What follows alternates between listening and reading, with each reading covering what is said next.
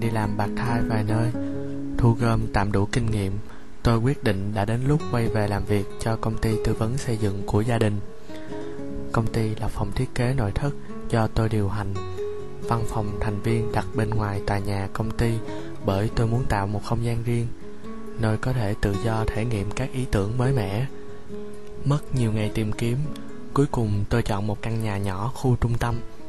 Ngôi nhà gạch hình ống không mấy nổi bật Hai tầng, tuổi thọ dễ chừng hơn 50 năm. Tuy nhiên mái ngói nâu nhạt Cái khung cửa sổ nẹp gỗ đơn giản Và ánh sáng tự nhiên bên trong Hợp thành một sức lôi cuốn mê hoặc. Chủ ngôi nhà Một người đàn ông lớn tuổi có đôi mắt sâu màu xám tro Dễ dàng cùng tôi thỏa thuận các điều khoản cho thuê nhà trong 2 năm. Thế mà sau khi tôi cho biết một số ý định chỉnh sửa nội thất cho phù hợp không gian văn phòng Ông thình lình thay đổi ý định. Thôi, việc chiếc cầu thang gỗ giữa nhà bị tháo dỡ ra là tôi không thích rồi. Tôi tôi sẽ trả thêm tiền cho ông. Nếu như mức giá ông đưa ra là hợp lý Tôi đề nghị thẳng thắn. Kinh nghiệm dạy tôi biết câu nói đơn giản này hiệu nghiệm hơn mọi lời giải thích keo nài. Tiền thì có dính líu gì ở đây. Đôi mắt xám của người lai âu già bỗng sầm lại Hệt như biển trước cơn bão. Ừ, Thôi, được rồi, tôi không muốn cho thuê nhà nữa, thế thôi. Sự từ chối với một nguyên cớ kỳ quái đột nhiên Khiến tôi quyết định thuê cho bằng được. Tôi nhượng bộ. Đầu tháng sau, tôi sẽ đến ký hợp đồng nhận nhà. Người chủ tiễn tôi ra tận cửa Chợt nói khẽ. Tôi biết cậu sẽ thành công với văn phòng của mình. Đổi lại cậu cũng phải mất một vài thứ gì đáng giá chứ. Tất nhiên rồi thưa ông. Tôi bật cười tràn đầy tự tin. Tôi luôn sẵn sàng đánh đổi tất cả mọi thứ mình có. Miễn sao công việc được tiến triển tốt thôi. Người ta luôn muộn màng khi có thể nhận ra giá trị của một vài thứ đã mất đấy. Câu nhận xét thờ ơ, thay cho lời chào tạm biệt. Ngồi vào băng ghế sau của chiếc xế hộp Tôi mơ màng nghĩ, Một khi văn phòng thành công, Tôi sẽ mua xe hơi, Tự lái. Tiếp sau, tôi sẽ mua hẳn ngôi nhà thuê này, Nhổ vứt cây cầu thang ợp ẹp Chuỗi dự định cho tương lai nghe sao tốt lành đầy phấn khích. Kẹt xe khiến tôi đến văn phòng muộn. Nhân viên trực đưa cho tôi tập thư từ mới nhận, Cho biết Dạ có một cô gái đợi anh từ sáng sớm đến giờ. Tôi hơi ngạc nhiên. Tôi có biết cô ta không? Tôi tôi đoán là không, Nhưng vẻ mặt khăng khăng của cô ta trông mới khiếp làm sao. Tôi đẩy cánh cửa gỗ khép hờ Bước nhẹ vào bên trong văn phòng. Tôi đưa mắt nhìn về bộ ghế tiếp khách gỗ thông, Sơn trắng theo phong cách Bắc Âu. Những tấm nệm mỏng xám nhạt Xếp ngay ngắn, chưa ai ngồi vào. Có thể nhân viên trực nhầm lẫn chăng? Tôi nghĩ. Đúng lúc ấy, chợt tôi nhận ra, Khuất sau cầu thang, Thấp thoáng mái tóc màu hạt dẻ. Một cô gái khoảng 17-18 tuổi gì đó, Phản phất nét trẻ con trong chiếc áo caro, Điểm những bông hoa. Bản vẽ nghiên cứu chiếc ghế văn phòng Khiến cô ta chăm chú đến nỗi không nhận ra có người phía sau. Đột nhiên, cô ta thò ngón tay dí mạnh vào đốm đỏ ngộ nghĩnh, Tạo hình trên chiếc ghế. Ngoẹo đầu cười khúc khích. Thật không thể tin được, Tôi hắn giọng lên tiếng. Này cô nhóc, Mẫu thử nghiệm ghế của chúng tôi làm cô vui thích đến vậy sao? Áo caro điểm hoa cúc xanh giật bắn lên. Đầu ngón tay cào một vết xước trên mặt giấy xốp. Quay phát lại, cô nhóc thì thào. Anh là ai? Người đặt câu hỏi ấy phải là tôi mới đúng đó. Tôi làm việc ở đây, cô nhóc cần gì? Sáng đọc thông tin tuyển dụng nhân viên Làm việc bán thời gian trên trang quảng cáo Em chạy đến đây nộp đơn. Cô nhóc hối hả mở chiếc ba lô to tướng đeo sau lưng. Trong khi lục tìm mẫu giấy cần thiết Cô nàng làm rơi tung các mảnh bìa cứng tô màu. Nữ sinh viên năm nhất Dân mỹ thuật công nghiệp Đang trong giai đoạn chuộng màu xanh. Sử dụng tông màu lạnh áp đảo trong mọi bài tập trang trí Như cách thức khẳng định cá tính. Tóm lại là thiếu kinh nghiệm. Chỉ nhìn thoáng qua, Tôi có thể đọc phanh vách như một poster chữ to. Thôi đừng mất công, Cô không được chào đón đâu. Tôi nói nhanh, Mất thời gian cho cuộc tiếp xúc vô ích để làm gì? Còn núi công việc tồn động đang chờ tôi giải quyết. Em đến đây sớm nhất, Chắc chắn luôn đó. Mái tóc bỗng xù lên như bộ lông nhím, Đôi mắt mở to đầy ngờ vực. Cô nàng đột nhiên đặt câu hỏi thẳng thừng. Nhưng này anh nghĩ anh là ai mà có quyền từ chối Khi chưa phỏng vấn em tí nào thế Lại còn thế nữa cơ đấy. Tôi ngạc nhiên Vài khách hàng cũng từng nhầm lẫn. Một trò chơi thú vị có thể bắt đầu từ sự hiểu lầm. Tôi mỉm cười. À, thì tôi chỉ là design thôi nhưng sếp giao cho tôi việc chọn người phụ. Công việc không quá khó khăn tuy nhiên đòi hỏi chút ít kinh nghiệm và khả năng sáng tạo. Em em tin mình có thể. Cô nhỏ bỗng nhìn thẳng vào mặt tôi nghiêm trang thử việc đơn giản. Tôi yêu cầu vẽ lại mẫu thiết kế trên chiếc ghế bị xước. Cô gái nhỏ mau chóng ngồi vào bàn khách, rút màu nước, bút lông bắt tay vào việc. Khi tôi sực nhớ ứng kỷ viên kỳ quặc chạy xuống tầng dưới, thì bản vẽ đã khô, không hoàn toàn như cũ. Đường gấp chân ghế thay đổi, khiến hình dạng của nó trở nên thật đặc biệt, giản lược, hợp lý và đầy công năng. Đó là thứ mà nằm mơ tôi cũng không ngờ đến em biết là mình sai rồi, nhưng vẫn muốn thay đổi một chút. Áo caro giải thích, hối lỗi. Ừ không tệ. Ok, tôi sẽ đề xuất chọn em. Tôi nhíu mắt. Chiều mai em đến nhận việc. Hãy đúng giờ. Bây giờ chúng ta giải tán ha. Anh không hỏi tên em sao? Không nhận hồ sơ trình lại cho sếp sao? Bỗng dưng, tất cả vẻ cứng cỏi và sự tự tin tan biến.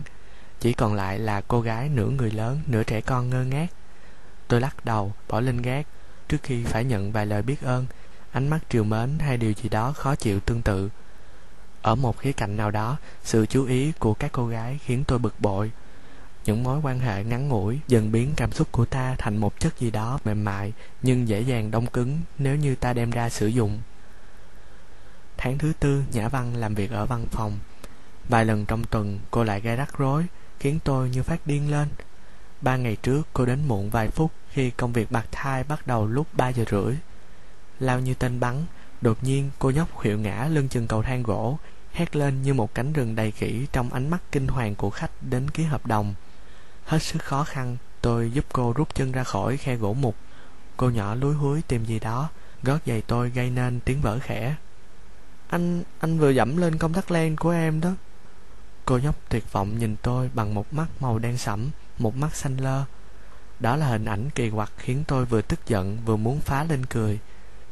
Thế nhưng cái đầu đầy ấp những ý tưởng kỳ dị của cô, không dưới năm lần bảy lượt giúp tôi giành được những hợp đồng thuộc loại khó khăn nhất.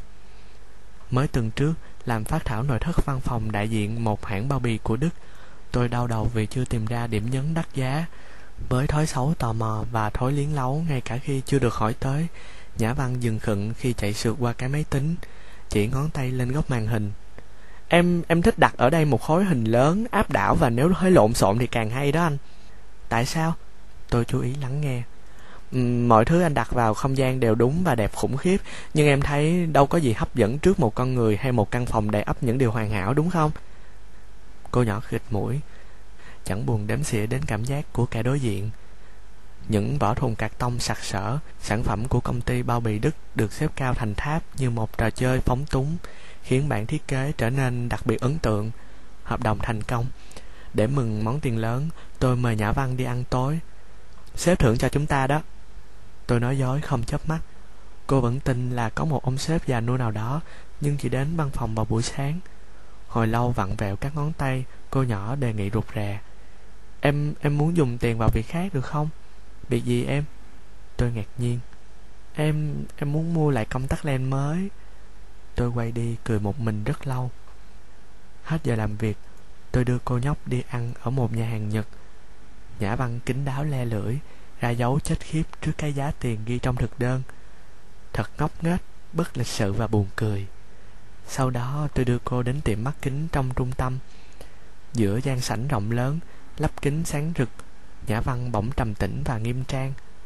Cô chọn lại kính sát trồng hai độ cận thị, màu xanh nhạt. Đó là cú đập bất ngờ vào lòng ngực, khi bất giác soi vào hai khoảng xanh mênh mông trên gương mặt, vừa quen thuộc vừa xa lạ. Tôi vội đến quầy thanh toán rồi bước ra ngoài. Tốt nhất là không nên rơi vào trạng thái khác thường. Cô nhỏ hối hả bước ra xe, cười rạng rỡ ôi, thế mà em cứ ngỡ là anh nổi giận bỏ đi luôn vì phải trả quá nhiều tiền vào buổi tối hôm nay đó chứ. Tiền thì có dính líu gì ở đây? Tôi lẩm bẩm câu nói ăn sâu vào trí nhớ.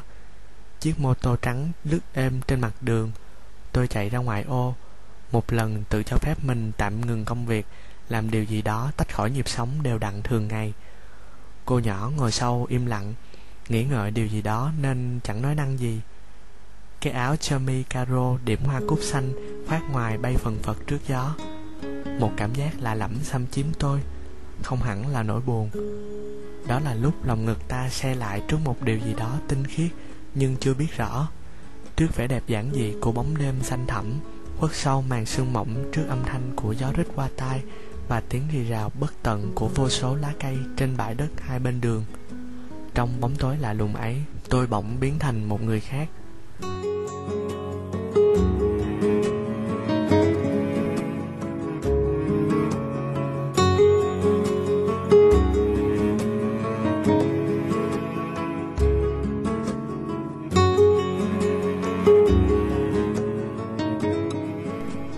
Một buổi sáng đến văn phòng sớm Tôi nhận bản phát từ hãng Sơn trang trí nội thất nổi tiếng. Nếu kết hợp với họ Có thể văn phòng sẽ kiếm được hợp đồng dài hơi Và các khoản tiền lớn. Tôi nhẩm tính, thoáng hồi hộp. Đầu giờ chiều, đại diện hãng Sơn đến văn phòng. Một cô gái trạc tuổi tôi Bộ váy xám nhạt với khăn hoàng cổ mùa thu In hình kỹ hà Khiến vóc dáng cô gây ấn tượng thanh nhã đặc biệt. Phong thái chuyên nghiệp của Hân thật sự thu hút. Những điều khoản đầy khả thi. Sau khi trao đổi số điện thoại, Hân nheo mắt. Chúng ta có thể trì hoãn tạm biệt bằng một chút cà phê. Bên kia ngã tư có một quán Pháp mới mở lại, được chứ? Tôi gật đầu. Sự hài lòng như vệt gió êm dịu. Đúng lúc tôi và cô khách chậm rãi bước ra, Một chiếc Vespa nhỏ màu xanh lơ Nhảy phẩu lên vỉa hè, Phóng qua cổng, suýt đâm sầm vào cả hai. Hân đứng nép sát vào tường gạch. Nhã Văn tắt máy xe, Hướng về tôi nụ cười trong trẻo vô tư lự, Kêu to. Anh thấy em điều khiển xe có siêu đẳng chưa? Sau phút hoàng hồn, Nhân viên trực mới chạy ra, Kéo mạnh tay cô nhỏ gắt. Bất cẩn quá đi, Chỉ cần lao một tí nữa thôi là cô gây thương tích cho sếp rồi đấy. Ai là sếp ở đây? Cô nhỏ ngạc nhiên Khi anh nhân viên trực chỉ về phía tôi, Nụ cười trượt khỏi gương mặt rạng rỡ. Thay vào là bệt sáng thẳng thốt. Tôi yêu cầu cô nhỏ làm hết phần màu cho các bản vẽ mở sẵn trên máy. Giọng tôi bình thường, không vết xước. Chỉ là một chuyện hiểu lầm đã chấm dứt. Cuối tuần, tôi và Hân lại hẹn gặp ở quán cà phê. Quán trầm tĩnh, nhìn ra con phố lắm tắm đốm nắng thu rơi qua các vườn cây. Một bóng áo caro vẽ hoa cúc xanh để cửa kính bước vào. Nhã băng bối rối nhìn vội bàn chúng tôi, rồi ngồi xuống một bàn trong góc. Uống một cốc nước chanh, và cắm cúi vào tờ báo ảnh. Hân mỉm cười, nhìn phố qua cửa sổ kính. Tôi đứng dậy đi về phía cô nhỏ khẽ nói, anh anh không thích bị theo dõi đâu nhé. Môi nhã văn trắng bệch. Em em chỉ tình cờ đến đây thôi. Em nói dối. Tôi nhún vai. Anh mới là người nói dối. Mái tóc hạt dẻ rung lên. Nhưng thôi, em biết cách biến mất tại đây ngay bây giờ mà. Cái xe nhỏ hơi lảo đảo chạy xuống đường lái xe một tay một tay dụi mắt thật nhanh. Lúc ấy tôi không biết đó là hình ảnh cuối lưu giữ về cô nhân viên lạ lùng. Mối quan hệ của tôi và hân không kéo dài. Khi hợp đồng chấm dứt, chúng tôi chia tay nhau, nhẹ nhàng, chẳng có gì ồn ào. Tôi đã mua được chiếc xe hơi, tự lái đi. Sang năm có thể tôi mua ngôi nhà của văn phòng. Mọi việc đúng như kế hoạch, nhưng có một điều gì đó khiến cuộc sống của tôi nhạt màu. Một hôm người chủ nhà đến văn phòng thăm tôi. Ông nhận xét vẻ ngoài của tôi dày dặn hơn và buồn hơn. Ngồi trên một bậc cầu thang ông chợt nhắc về mối tình đầu đã tan biến cũng chính nơi này. Cô gái yêu ông và ông yêu đã quay lưng rời xa khi ông từ chối bỏ trốn cùng cô. Tôi lặng đi ông nói buồn bã. Đã muộn khi nhận ra mình là tù nhân của thói quen của tăng tính ngắn ngủi. Anh bạn trẻ ạ à, sự tiếc nuối thật đáng sợ áo caro hoa cúc xanh, xe xanh phóng tựa gió, đôi mắt tươi xanh như mặt hồ tôi lại ngồi một mình, chiếc thẻ cho phép tôi nhận món quà của tuổi 20 rạng rỡ chân thành đã bị tôi đánh mất.